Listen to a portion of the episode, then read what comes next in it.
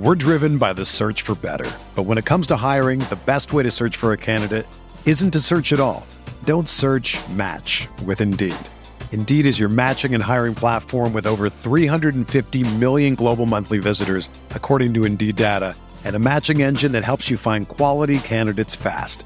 Ditch the busy work. Use Indeed for scheduling, screening, and messaging so you can connect with candidates faster. Leveraging over 140 million qualifications and preferences every day, Indeed's matching engine is constantly learning from your preferences. So the more you use Indeed, the better it gets. Join more than 3.5 million businesses worldwide that use Indeed to hire great talent fast. And listeners of this show will get a $75 sponsored job credit to get your jobs more visibility at Indeed.com/Blue Wire. Just go to Indeed.com/Blue Wire right now and support our show by saying that you heard about Indeed on this podcast. That's Indeed.com/Blue Wire. Terms and conditions apply. Need to hire? You need Indeed. When you need mealtime inspiration, it's worth shopping Kroger, where you'll find over 30,000 mouthwatering choices that excite your inner foodie. And no matter what tasty choice you make, you'll enjoy our everyday low prices, plus extra ways to save, like digital coupons worth over $600 each week. You can also save up to $1 off per gallon at the pump with fuel points. More savings and more inspiring flavors make shopping Kroger worth it every time. Kroger, fresh for everyone. Fuel restrictions apply.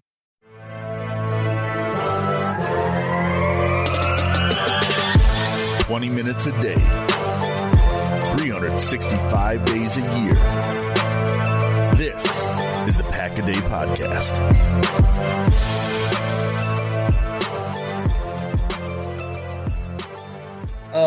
What's going on, Packer fans? We are laughing so that we don't cry. How are you doing? This is the Pack a Day Podcast post-game show. You are joined by the one and only Alex Strofe, Barry Goldstein, myself. I don't know where I'm at. I don't know what I want to talk about. Guys, I was supposed to do, I told everyone on yesterday's show that I was going to do a live post-game show after today's show. It wasn't that I necessarily didn't want to. It wasn't that it was because they lost. It was more because I didn't do it just because I didn't know what to talk about. I didn't know like what more to say about this team that hasn't already been said over the course of the last couple weeks. So I needed a hot second just to compose my thoughts and figure out what the heck I wanted to go over. And most importantly, I needed you two to help me get through this moment. So Alex, I will start with you. How are you doing? And just walk me through your pain. Yeah. So let me start here. So I did my pregame show on ESPN Wisconsin, WTMJ today. And a big topic of a conversation when Brian Bulaga was with us was that this team just doesn't score points in the first half. Entering play on Sunday, they were 31st in the league, only ahead of the Giants in terms of points per game in the first half. And in the third quarter, they were number one, right? In the second half, they were number one in front of Miami. And it just continually is a theme with this team that they don't score in the first half offensively, obviously. And in the second half, they come out looking better. And again, on Sunday, that was the case. And I tweeted once they took the lead 17-16, something along the lines of, this is only going to work out, only going to go well if you play bad teams. And luckily, you're playing a bad team today. But what I keep forgetting, and I was once again reminded on Sunday, and I saw Perry tweet this at some point on Sunday, was the Packers are also a bad team. And I came into this, it's very therapeutic for me. I look forward to this when we lose on Sundays. That my expectations were low in terms of what they have been my entire life, right? I'm 24, almost 25 years old. All I know is Favre and Rodgers and winning. So coming into this season, my expectations were low. And I knew there would be roller coastery moments, including 3-game losing streaks, which the Packers are currently on. But I didn't think it'd look this ugly. And I didn't think I'd be this uncertain when it comes to the two names we're going to talk plenty about tonight, which are Jordan Love and Matt LaFleur. I am losing faith week after week in both of those two individuals who, after week one, when they beat down the Bears, I thought I was going to have a ton of faith in this season. So, yeah, I'm feeling pretty damn low, guys. That's where I'm at right now. I'll wrap it up there. Perry, go ahead. Yeah. Okay. So I keep going back to like what this year was supposed to mean for this team, right? Which was that like it was never going to be contention. They were never going to be good. It was always going to be, like you said, Alex, roller coaster, evaluative, kind of really young, growing pain type season. And that was going to come with some like really probably bad, feel gross losses.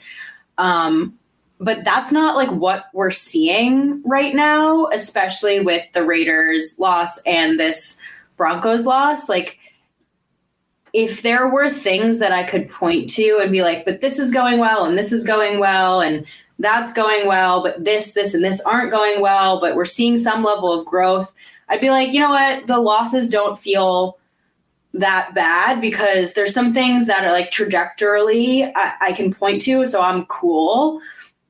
There's nothing going well, like legitimately nothing. The O-line, like, and that's the hard part for me because and we'll get to this, until the very last like pick of the game, that last decision that Jordan Love made, I was actually thinking that I didn't feel like Jordan Love was the reason that they were playing poorly. I was actually like, you know what? There are a lot of things going wrong in this game, but I actually don't put this specific loss on Love. Like I didn't think that Matt LaFleur was trusting him at all to throw like longer than 5 yards down the field. I think you can look at the young receivers and there's clearly still so much they need to learn. And it's 7 weeks into the season. And I tweeted this out and like, it's not young growing pains anymore. You're 7 weeks into the season. You can't be running wrong routes anymore. Like, you got to know the playbook. Like, that is so wholly unacceptable. The O-line still looks terrible. They still have bad penalties. I mean, all these things that are adding up to be bad offense.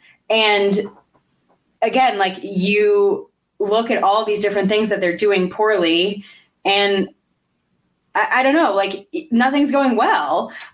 So you put that kind of back on the coach and Matt LaFleur, he puts it on his shoulders as he should, but like legitimately, like this is now on Matt LaFleur and I'm a big Matt LaFleur stan and people are getting really hot takey on Twitter. I'm not getting hot takey on this. Is his seat hot? Yes. Is anything going to happen with Matt LaFleur after the season? Probably not. Like I said, this is an evaluative year. It's an evaluative year for everyone, but it's really hard to evaluate anyone when nothing's going well. So I just like, I don't feel great. And then, you know, I'm talking about kind of everything with my family and our family group chat. And my dad is very much going off about the defense. And again, I don't know how to evaluate this defense when they're not playing complimentary football, because I don't know how you look at this defense in a vacuum when the offense can't score points. Theoretically, you can look at them only allowing like one touchdown against a pretty bad team and say, well, they did just fine. Like they should be able to beat this team by only letting them score one touchdown. But I also don't like what I'm seeing from the defense, but it's hard to evaluate them. So I'm not feeling good because I'm just not seeing any progress and I'm not seeing anything that I can point to that like they're legitimately doing well. And I was feeling okay about Jordan Love specifically in this game as just being like not the problem until that really, really, really, really bad decision at the end of the game. So now it's no one. That was a lot. Sorry. No, it's a lot. And it's all things I wanted to go over, obviously, in some capacity. I want to start with Alex first. One of the things I said in the pregame show was, and even to your point, Perry, of this being on Matt LaFleur more, but my last point in my takeaways going into this game was that this was a Matt LaFleur game. And what I meant by that was, this could not be another starting slow game. This could not be another you're down multiple scores at halftime. This could not be another, well, we need to see guys competing in the second half and playing, you know, just going out there and, you know, we're just going to keep battling. Like this needed to be a situation where on offense, you had something to bring to the table as a coach / coordinator / play caller to get this offense going against one of the worst defenses in football and find ways to put your players in positions to succeed and just get freaking points. And yes, Anders Carlson misses a field goal. It wasn't like it was a 25-yarder. It was one that he should have made. But at best, you're looking at 3 points in the first half. And instead, you end at 0. You're down 9-0 at halftime. And now over the course of the last four games, you've been outscored 63-6 in the first half of games over those four games. And you're lucky to have won one of them against the Saints in by a fourth quarter comeback. That is completely, as you said, kind of Perry, unacceptable on so many levels that you can't put together a functional offense in four consecutive games in a first half of a game. Two of these games, you had multiple extra days to prepare. You had the Thursday night game going into a Monday night game against one of the worst teams in football in the Raiders. You had a bye week going against the Denver Broncos in order to prepare for that game. And you can't get points against those two teams in the first half. Man, that is a ugly, ugly, ugly look. And to your point about things not getting better, we've talked about this. We want to see some progress, and we know that progress isn't necessarily linear. And there's a lot that you can learn from going through the crap and the mistakes and all of those things. I can't point to one thing that they've gotten better at over having all of this extended time off. And it looks like, oh, that you can tell they've really been focusing on this thing that they were struggling with, and now they're better at it. There's not a single thing. Tackling certainly has not gotten better. Run blocking certainly has not gotten better. They did okay in the run game this game. They played the worst run defense per yards per carry in football, and it looked fine. Yeah. There has to be something that you can grasp onto and be like, it looks like crap right now, but I can see this. I can see the vision. I can see it getting better. I can see it growing. And there's none of that. And to your point with the defense and like how you go about, like it's fire Joe Barry. Joe Barry's completely average defense is the best thing freaking going for this team right now. And it's fine at best against some awful offenses, that they're playing. And it's fine. It's fine. I'm not excited about it. It's not good. It's not awful. It's just meh enough to be meh. And it's still better than anything else they have going. And the issue here, and maybe the biggest telltale sign is like, even in a game where you allow 19 points and your team's not playing complementary football and you're having to play from either even or behind throughout basically the entirety of the game, two drives in this one tell you all you really need to know about the defense. Anders Carlson misses the field goal and you're down 6-0, and you're able to probably go down at halftime 6-0. And the Broncos just go easily down the field to kick a field goal and go up 9-0. Packers actually get a lead. He always does that before the half. And then the Packers actually get a lead 17-16. They get a lead 17-16. And what happens? Stuffed ass stuff comes right back out, and it's easy down the field into field goal range. And I don't know if we're supposed to be like handing the cake that says you tried to limit them to a 53-yard field goal.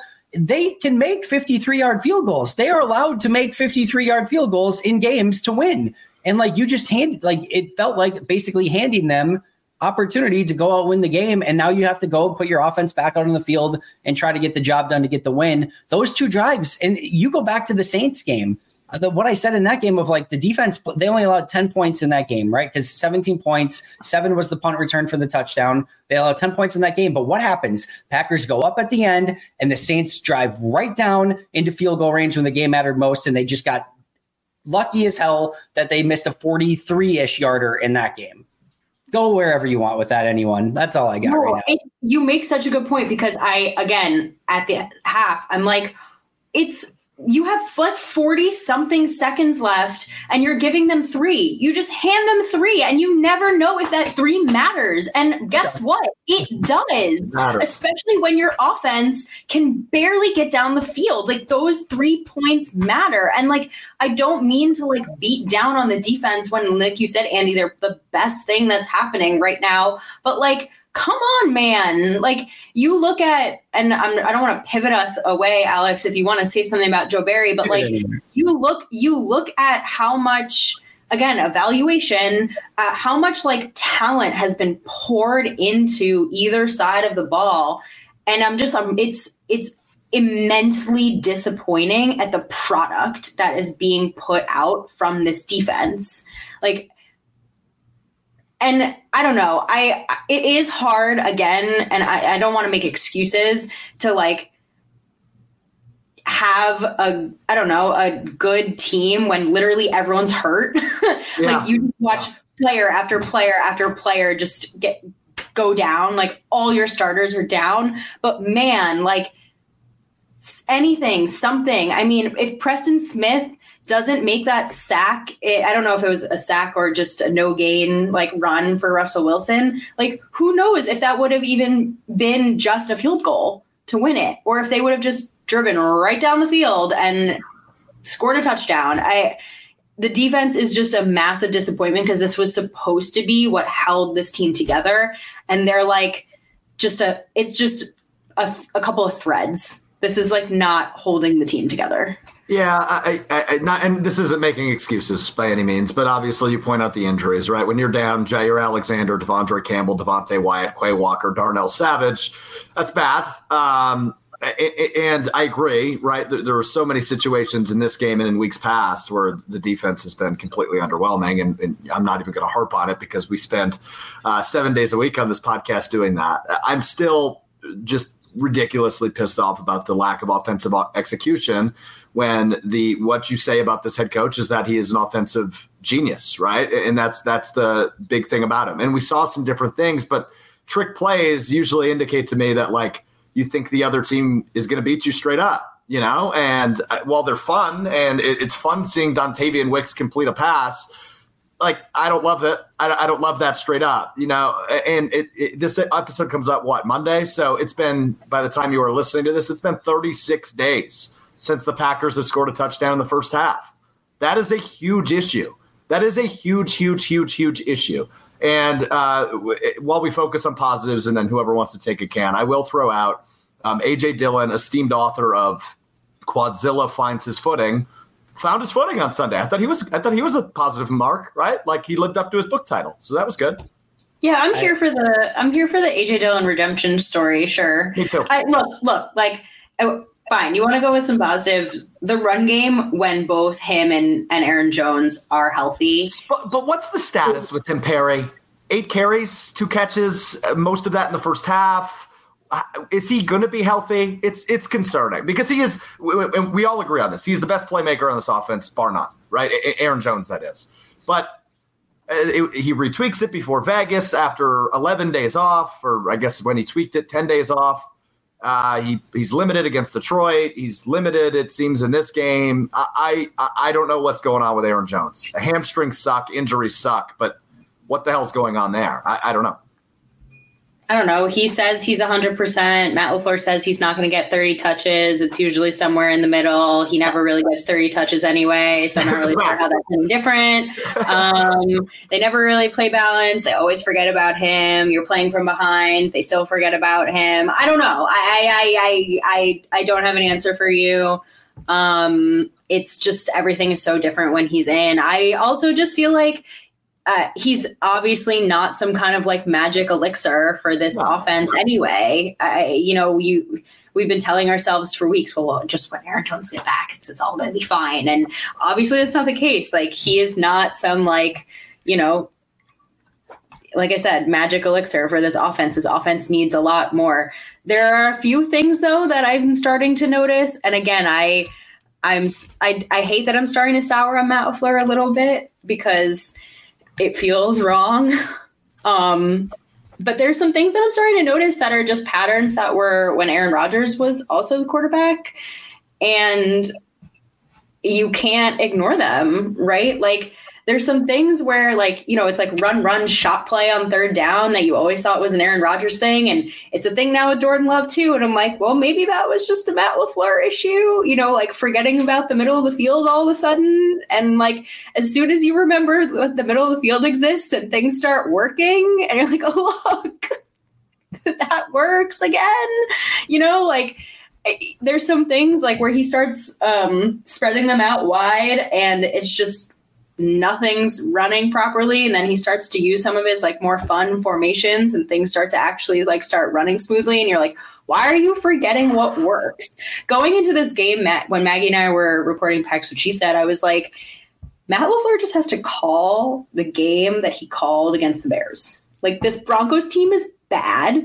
This is a bad defense. The Bears were also bad. He put some really fun stuff on tape, some really fun formations, some bunches, all that kind of stuff. Even like the mesh concepts, all those crossers when they scored the touchdown, right? That worked. That stuff works.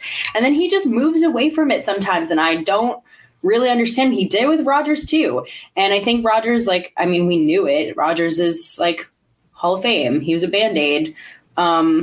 And we thought maybe, oh, when Rodgers checks at the line, you know, and changes stuff, I don't know. I mean, maybe there was something to that. I'm like I said, I'm not trying to get hot takey here, but I just am seeing some patterns on some ways that Matt is like calling plays mid game that aren't working, even with Jordan Love too.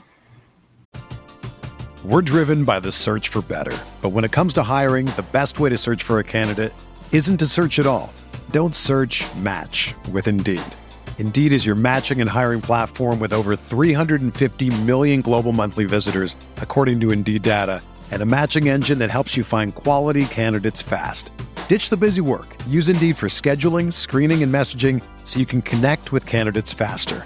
Leveraging over 140 million qualifications and preferences every day, Indeed's matching engine is constantly learning from your preferences, so the more you use Indeed, the better it gets. Join more than 3.5 million businesses worldwide that use Indeed to hire great talent fast. And listeners of this show will get a $75 sponsored job credit to get your jobs more visibility at Indeed.com/Blue Wire. Just go to Indeed.com/Blue Wire right now and support our show by saying that you heard about Indeed on this podcast. That's Indeed.com/Blue Wire. Terms and conditions apply. Need to hire? You need Indeed.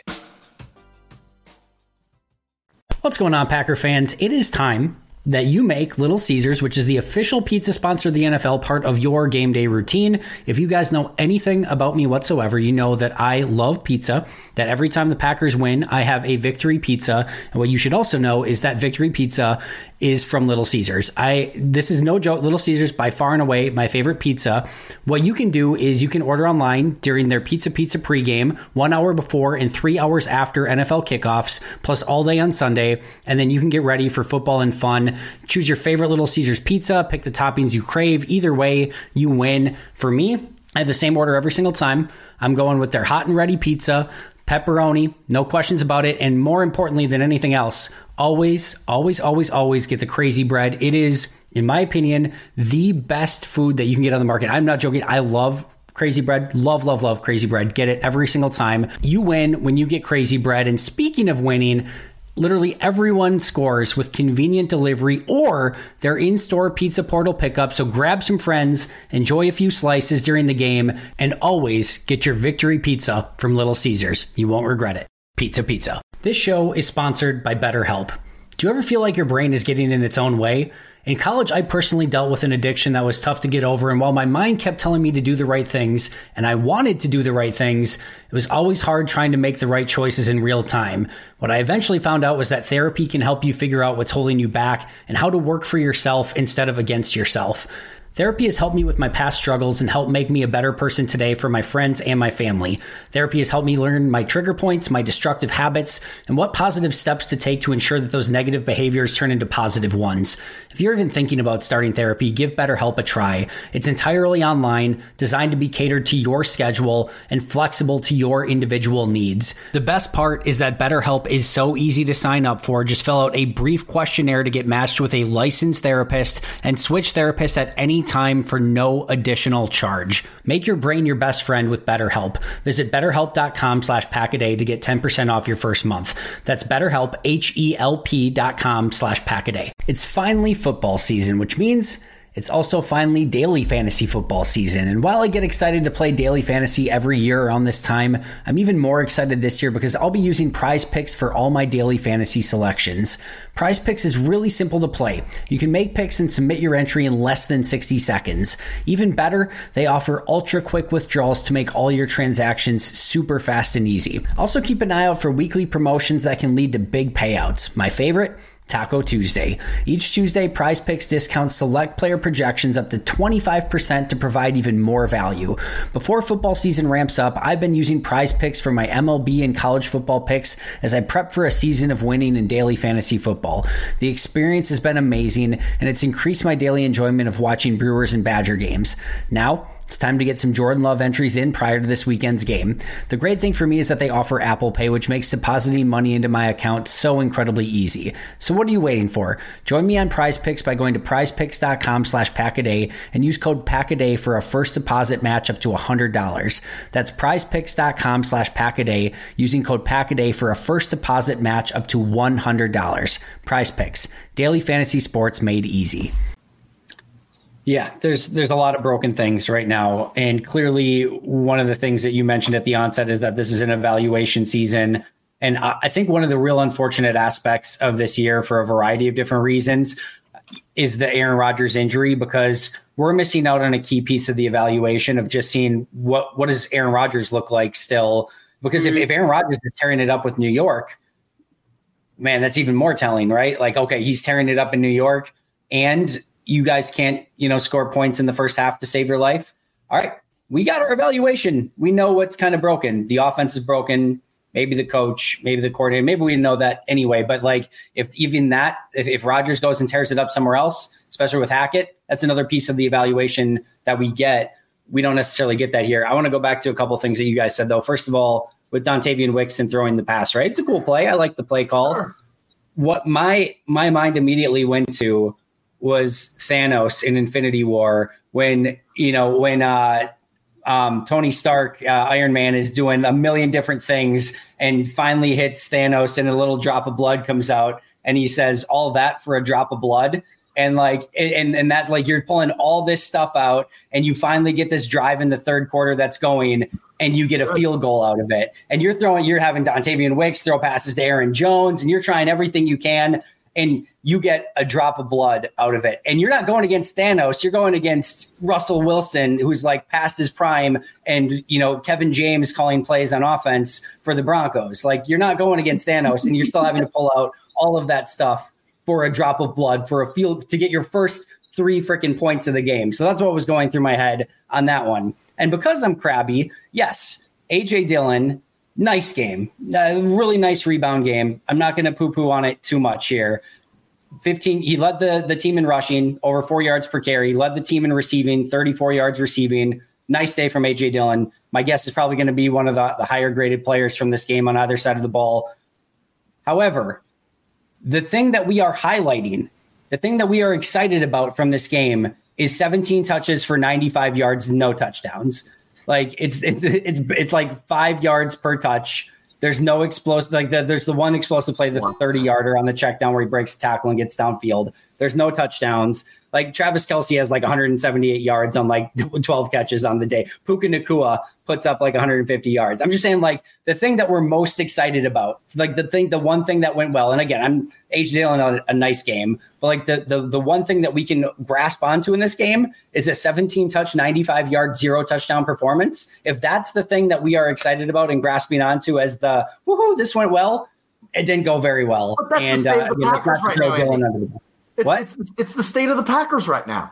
Unfortunately, that's the reality we're living in, is that 17 touches and 95 yards and a loss to a horrible team. Yeah, that's what we have to hang on to. I mean, look, the Raiders game was bad enough. This is doubling down on hell.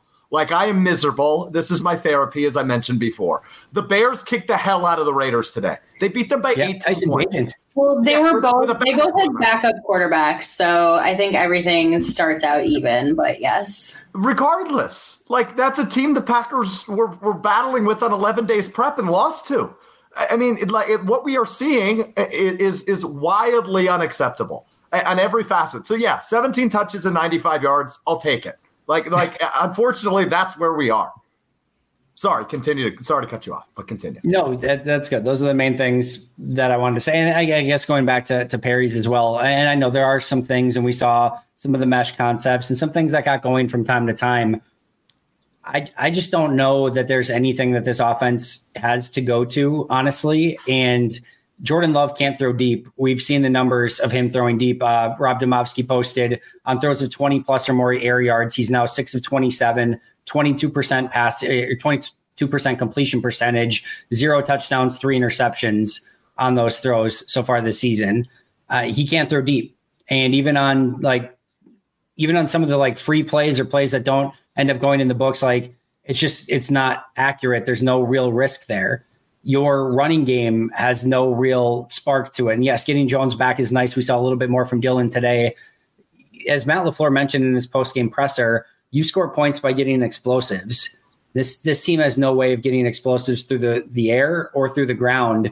And then what do you try next? All right, well, we need to try, let's get the screen game going. The screen game has been an unmitigated nightmare, and they keep trying it because they don't have much else that they can go to at this point, and that doesn't work. They're trying some one-on-one routes, a fade to Romeo Doubs in the end, so that stuff isn't necessarily working. Your receivers are stacked in the same spots on numerous occasions through multiple weeks. The pass protection is fine as long as you don't run into a Max Crosby or an Aiden Hutchinson. And even then, it's fine. It's not great. It's not good. It's fine. But when you have one of those players, they still have the ability and propensity to completely take over a game. There's just not much else you can go to. You're getting to the point where you're running Jordan Love QB draws as a core play that is working. You're going to Dontavian Wicks pass plays. We're going back to not in this game, but Emmanuel Wilson throwing back to Jordan Love, trying to find Dontavian Wicks down the field. You've seen flea flickers. You've seen just about everything to try. You've seen rollouts, screen passes on the other side of the field against the Bears to try to get anything moving. And I applaud Matt LaFleur's creativity and trying to get some of that stuff. And some of it's been pretty cool. But if you can't run block, your pass protection's okay, your quarterback can't throw deep, your receivers can't consistently get open or are in the same spot on the field at the same time. As I've mentioned in the last couple of weeks, if I'm Matt LaFleur and I'm looking at my play sheet, it just spells F-U-C-K-E-D because there's nothing on it that you can go to that you have any level of confidence for, except I guess a Jordan Love QB draw, unless Elton Jenkins commits a 10-yard holding penalty at its most inopportune time. So once again, I cede the floor. Andy, my question to you, I have two questions because you watch the film and I don't have the all 22. So my questions for you are what is the balance between this being on Jordan Love and his inaccuracy, especially with the deep stuff, and it being that the receivers are just not getting open or aren't in the right spots? And my second question, and maybe this is we have a discussion on the first question and then get to the second question, but I just was thinking about it today after the game, what do the Packers do? Going forward, what do you just tank this season, right, and hope to have a really high draft pick? Because to me, if you're really trying to evaluate these guys, and these young guys deserve the season to evaluate them, I don't think taking's the option. But what do you do now? Yeah. So with the first one, I will say, I think it's, and this is such a lame and cliche and boring and unsexy answer. I totally get it. And maybe it's a cop out. It's literally everything, but to the point where it's everything, but it's not one thing egregiously. I don't think you can just point to Jordan and just say, he's awful, he's terrible, he sucks, it's whatever. He's not being set up in any sort of position to succeed. You give any first-time starter zero running game, a play-action game that's not working, a screen game that's not working, receivers consistently in the same spots down the field, and not having any sort of consistent rhythm or timing with said wide receivers, not to mention Romeo Doubs missing games, Christian Watson missing games, now probably missing more games, just all these guys in and out of the lineup, losing your left tackle for the season. You do all of that, you're not setting them up for success. At the same time, it's not a get out of jail free card to make mistakes. You still can't make dumb decisions down the field in inopportune times when the game is on the line. Jordan still needs to be better in those situations and circumstances. also knowing that this team as a whole needs to do a better job of putting him in a position to be successful. Like the offensive line, like individually, you can point to some things that are okay. And like the pass protection from time to time, same thing, but like the run blocking needs to be better. Wide receivers, there are times where you're seeing Watson and Reed and Doubs make, you know, solid plays. Other times where they're not getting open or they're not in the right spot on the field. And it's just like, if everyone, and it's really to what Matt LaFleur is saying, if like everyone just does a little bit better and does, if Elton Jenkins, your best offensive lineman, it literally to its greatest extent, if Elton just doesn't have a holding penalty, your best offensive lineman doesn't have a holding penalty at its most inopportune time, you might win that game. Like literally.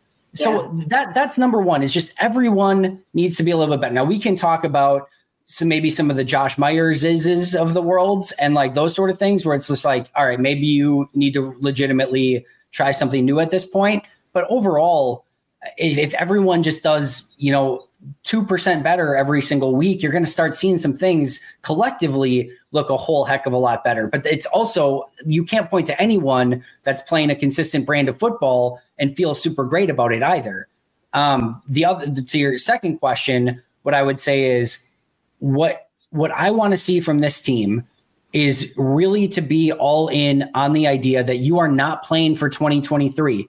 Like, and I know that's a hard concept to get across to fans. I know it's a hard concept to get across, but fans are smart. For the most part, fans are smarter now. Like they know, like even if some crazy way you make a run into the playoffs, you are not a playoff contending team in any capacity this year, not to mention you're not making a crazy run into the playoffs. So, you know, I'm not saying the T word. I'm not saying, you know, Caleb Williams here. I'm not saying that you should, actively try for any of those sort of things. But what I am saying is understand that 2023 is not your season, and understand that in order to get to the point where you want to be, the Tucker Crafts, the Rashid Walkers, the Devontae Wyatts, the Quay Walkers, the Carrington Valentines, the Carl Brooks, the Colby Woodens, all of the 25 and under players on this team, in which there are a plethora of massively talented players. The only thing that matters is that they have the baseline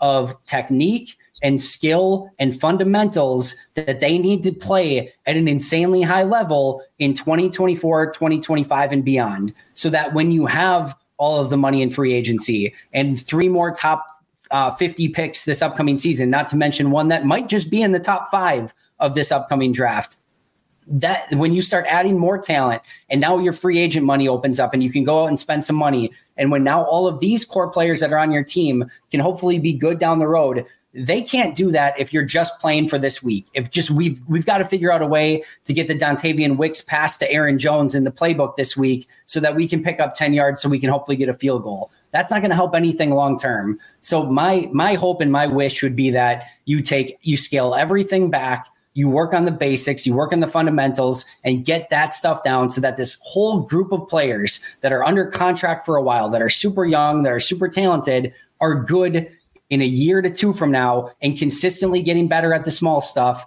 rather than just working on scheme and, again, throwing passes with Dontavian Wicks every week. Yeah, you got to be able to see the forest through the trees, I think. Yeah. Yes. Yeah. It's a really good answer. I think this team has the ability to be pretty darn good in 2024.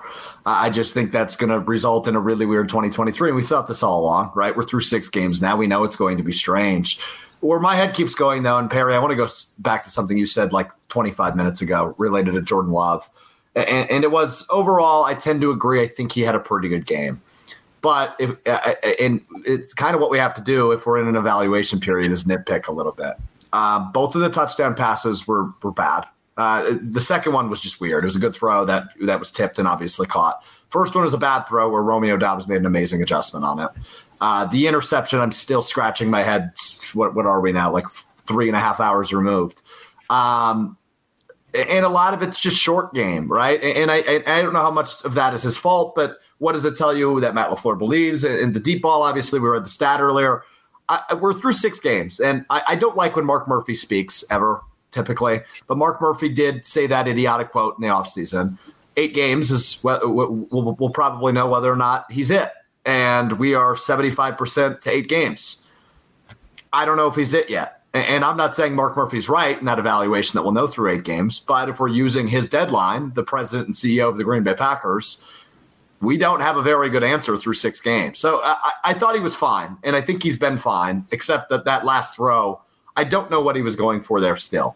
Does anybody have any sort of an answer for me on that throw? And then you can respond to the rest. Andy?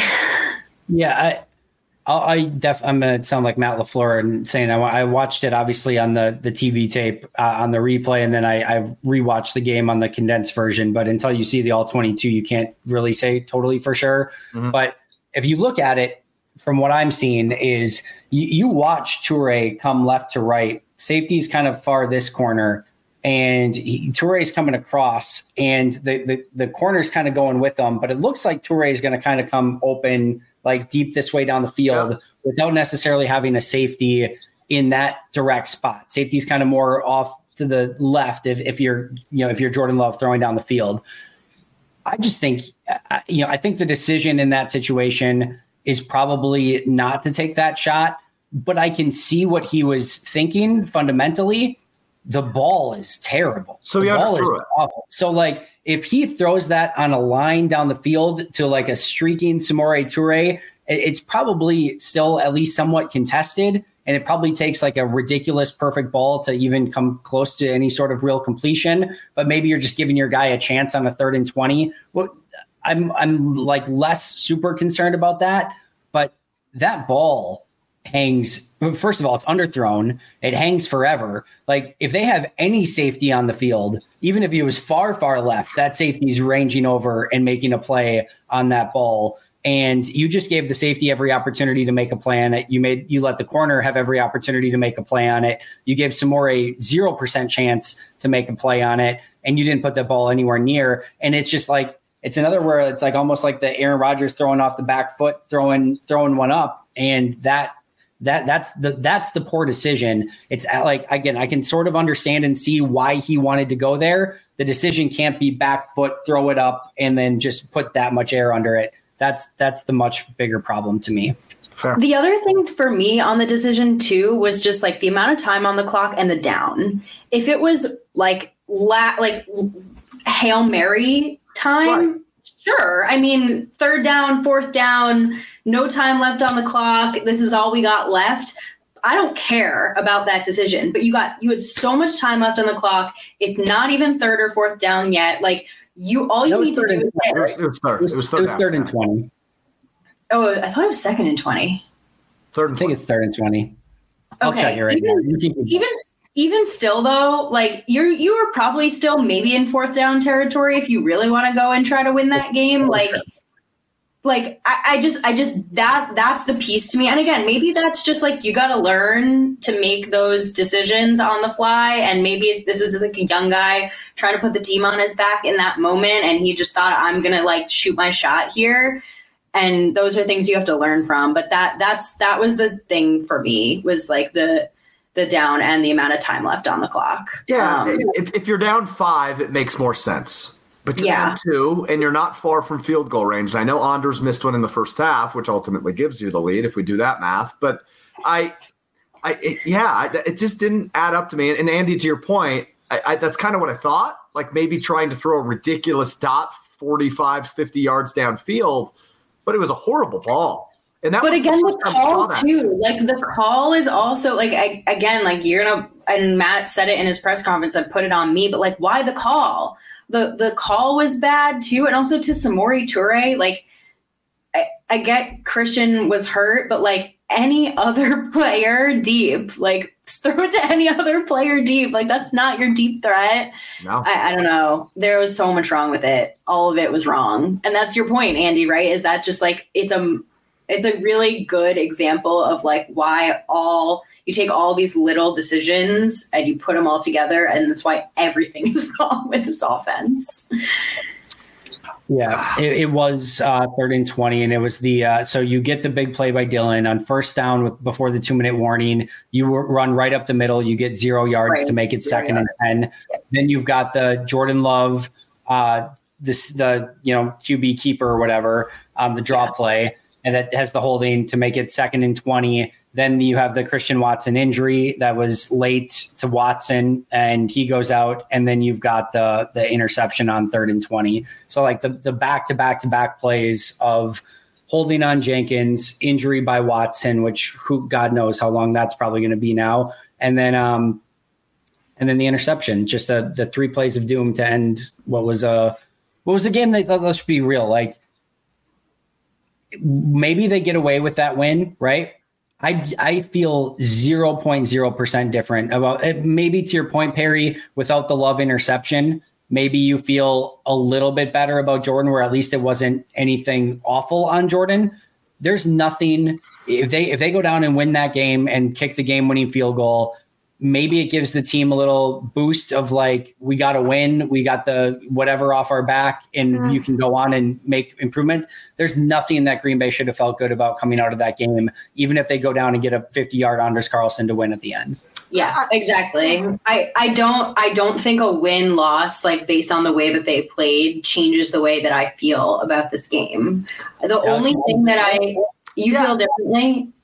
I think I do, just because it's a way. I'm not saying I'm thrilled and over the moon by any means, but I'm certainly a hell of a lot happier about 3-3 than I am 2-4. And I think, Andy Moore, your point was in the locker room, they're not saying, yes, we smoked them, right? We feel great about everything we did today, and you shouldn't. But no, but you're not pointing at anything that they did well. Like they didn't deserve that win. The only thing I would say though is that like I think a young team needs to learn how to win. Mm-hmm. And I think like when you can come from behind and like a morale situation, I think that could go a long way. I do worry about them getting down on each other or on themselves. I don't know. That's just like, again, like I don't know what the locker room is like. And to your point, Andy, if you want, like they're supposed to grow together and like you're thinking towards the future. And so you don't want a loss like this to impact that. But yeah, no, I mean, the play on the field and the way you feel about their like performance does not change whether they can like get 10 more yards and kick a field goal. I guess we didn't do the show together after the Saints game, but the first three quarters were brutal, and they come out in the fourth quarter, they play really well, and they're 2-1 all of a sudden. I don't think any of us were saying, hey, that's a Super Bowl team, but we were feeling a lot better about a really nice fourth quarter after three really bad quarters. And if they find a way to win this game, I think to your point, Perry, you feel good when young players find ways to win. You just feel better. And again, I don't think the tone and the content of our show changes a ton outside of, hey, the Packers are 3-3 and they don't have the same amount of wins as the Bears. But I would counter you that the Saints game and the timing of the Saints game in the season really matters, because that was very early on in the season. And now we are a handful of games later where nothing has changed. And that's the important part. And you're right. And as Andy said earlier, and I'll steal that phrase because I like it, progression is not linear, right? And I think you're right on that. Like, I do not believe they have gotten a ton better. But if they're 3-3 with, what would the math be on that, 11 games to play, I think you have a little bit more faith than we do right now, as depressed as we are, that maybe at some point they can turn this thing around. Because if you're 500 through 6 games the way you've played – That should give you faith. By December, you're a little bit better. But at 2-4, we're sitting here talking about maybe they should think quarterback when they have a top 10 pick. No, I'm sorry. I just don't agree with the logic. I agree to disagree. Fair enough. I think it's pig lipstick. It's just you get the little boost from picking up a win. I do agree with both of you in that I do think for a young team, finding ways to win is valuable. And I think you can pick some things up from that. And I do think Green Bay deserves some modicum of whatever you want to give them for finding a way to come back and grab a lead in this game. I don't know. I'm at the point in every single season, and this has been the case for a while now, where I look at process and where I look at how are they playing overall as a football team. There have been a lot of times where Green Bay has lost, especially when they've been really good football teams. And I can toss it aside very easily because I'm like, the process was good. They had a couple bad bounces go against them. This is a team that's playing good football overall. I'm not concerned about it. On the flip side, there are times where you get wins, and I think the Saints win is a fairly decent version of that. And if they would have won this one, it would have been the same thing of like, yeah, they got the win. But as I look at that, that's a losing performance. That is a losing performance all day, every day, that just happens to have a W next to it. And it ultimately, I think, sometimes can be fool's gold. And I think sometimes it can be, I think sometimes it can almost give a false sense of security, not only for like the fans, but for like the team. And I think sometimes like those, like the really ugly losses, like we saw today, really can expose real big flaws, and I think are also going to expose who bounces back from this, who really decides to get better, who leads that locker room, or do they fold? This is I mean, we don't ever really want to see these tests, but this is a big time culture test in Green Bay right now. We've seen some as of late. We've seen far more than we would have liked. And I'm sure some people would argue they've already failed a culture test at this point, and which point that's anyone's prerogative that I'm not going to argue against a ton right now. But this is another huge culture test. And now, man, they've got a really big week coming up again, going against the Vikings team. That's going to probably be, well, that is going to be without Justin Jefferson and Marcus Davenport, and is also just not a great football team right now. Let's talk about something more fun. Let's talk about injuries. Jair Alexander was inactive in this game. Dontavian Wicks, Jaden Reed, and Josh Myers all went out at one point in the game, but did return. So Reed, Wicks, and Myers all returned, but were injured at one point. We talked about the Christian Watson injury. Luke Musgrave apparently was in a walking boot at the end of the game. Sick. He got hit in the head. He got hit in the head and was walking fine afterwards. I don't know how he's in a walking boot, but apparently he's in a walking boot after the game, not to mention he got hit very hard in the head. And I don't believe he ever returned to the game. He didn't. Devontae Wyatt gets carted off, never returns to the game. Eric Stokes pulls his hamstring again, covering a punt of all things because, yeah. Darnell Savage goes out with the calf injury again, not non-contact, just goes down on the play. So, yeah, and then, you know, again, Jair was inactive and Devondre Campbell were inactive going into that game already. Tyler Davis and David Bakhtiari out for the year. And it's going to be a very interesting injury report come Wednesday. So, yeah, I mean, you read that list right after making a point about leadership, right? And how many veterans did you just rattle off? Well, veterans, right? Yeah. Did you just rattle off? I mean, it's an important list of players. Yeah, I mean, it's a total culture shock. And I made a remark earlier about in terms of scoring and offense, nothing has been easy. This certainly hasn't helped. This injury report has been awful all season long, and it just sucks. But it is what it is. Perry, sorry to cut you off. Go ahead. No, it's okay. I mean, there's just something about coming out of the bye more injured that just doesn't feel great, right? Like you hear the early bye, you think, okay, good, Green Bay can get healthy, and you still now are going to be potentially without some of your starters, and it doesn't get easier from here. So, I mean, this is football, but yeah, that sucks. That really sucks. And Christian Watson, I don't want to know what that injury is because my fears are bad, really bad. I agree. Oh, well, that's fun. Anything else at all that anyone wanted to cover or go over before we get out of here? I don't know that we ever thought this, especially after the Raiders loss, but there's clearly no gimmies on the schedule. If there was one, it was today, yesterday, I guess, when you're listening to this. And yeah, this is going to be a long year, but I like Perry's view on it. Rather than calling it a long year, it is a year of evaluation, and we will continue to evaluate and figure out. I said before, right? Like this could be a pretty good team in 2024. So we will continue to evaluate and figure out what exactly will be those good parts of 2024. And hopefully 2024 in the first 6 games, 7 weeks has a hell of a lot less injuries than it has in 2023. Perry, anything else? I mean, you're smiling. You're smiling at least. No, that was a cringe. Yeah, I don't know. Like I said, I expected it to be like a little bit painful and rocky, but I didn't expect it to be this bad. So I'm concerned. I'm definitely a little bit deeply concerned, but there's a lot of season left. That's just, I guess, what I'm going to like. Is that a positive? Yeah. No, I mean, like there's still a lot of season left, and look, we could be in December and just be like, okay, is the season over yet? Because I can't watch this anymore. Or we could be in December and be like, man, that Broncos game was just rock bottom and they climbed their way out from a hole, and look at how resilient this team is. You know what I mean? Like there's still a lot of time left for them to figure this out. So that's what I'm just going to go off of. Hey, the former quarterback believes in manifestation, Perry. So let's manifest that this is rock bottom. This is the most depressing episode we'll ever do. Let's hope.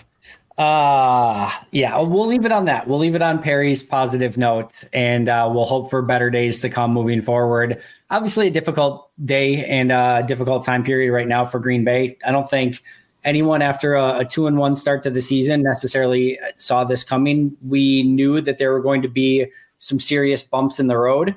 I think a lot of us maybe looked at the schedule coming up, going in a little bit later when you start seeing some of the Chiefs and Chargers and those sort of teams on the schedule and feeling like that may have been the time, and maybe not so much when you're facing the Broncos and the Raiders. But here we are, and now it's going to be up to Green Bay, the coaching staff, the front office, and everyone to sort of come together and find a way to right the ship, get things back going in the right direction, and really starting to build this team kind of back from the ground up, and hopefully put together something that can look like a successful team moving forward.